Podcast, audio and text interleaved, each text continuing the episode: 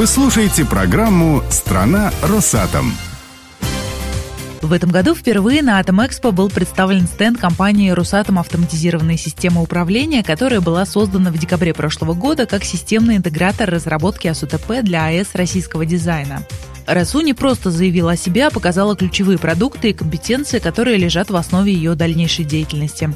Подробнее о стенде компании, который стал окном для выхода на мировой рынок АСУТП, Полина Ступина побеседовала с генеральным директором РАСУ Андреем Будко.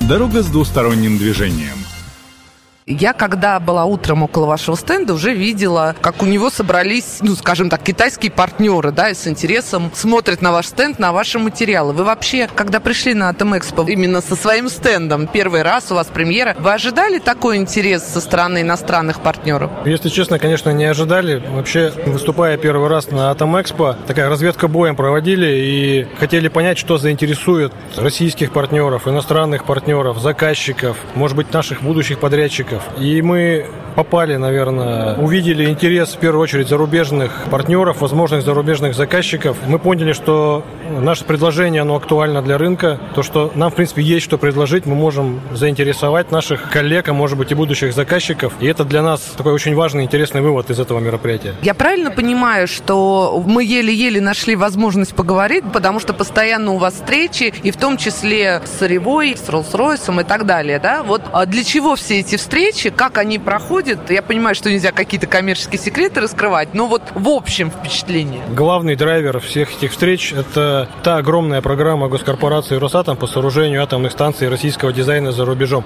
Конечно же, все эти известные компании-вендоры зарубежные хотят поучаствовать в наших проектах. И в основном эти переговоры строятся на том, чтобы найти точки возможного взаимодействия не только по сооружению новых станций, но и на рынках сервиса, модернизации. При этом, что очень важно, переговоры всегда идут как дорога с двухсторонним движением. То есть мы готовы рассматривать иностранных партнеров в наших проектах и просим аналогично относиться и к нам. То есть мы предлагаем свое участие в зарубежных проектах, где станции эксплуатируются и строятся не по проектам России. И в этом как раз тоже есть потенциал. На самом деле этот рынок очень интересен. Это рынок атомных станций не российского дизайна. И мы считаем, что у нас есть все возможности на этом рынке конкурентно поучаствовать.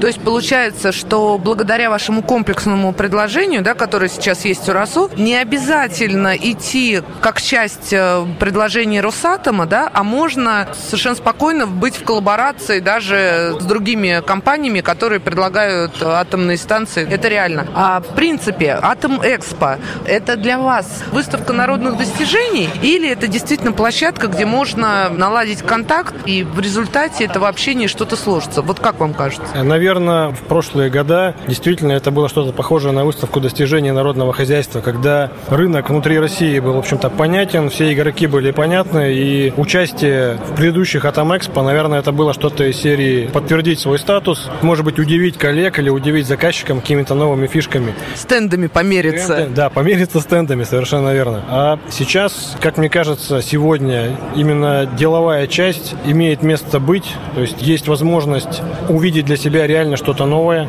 есть реальная возможность взаимодействовать с заказчиками. Вот у нас сегодня, наверное, там уже шестые переговоры. Все переговоры максимально конкретные, обсуждаются конкретные проекты, либо соглашения о взаимодействии на ближайшую или там далекую перспективу. И в этом смысле Атом Экспо для нас, конечно же, в первую очередь показать себя, посмотреть на других, ну и реально концентрированно получить возможность новых контактов на нашем рынке. А как... наш, я так понимаю, вы уже мировой весь рынок считаете совершенно, своим, да? Совершенно верно.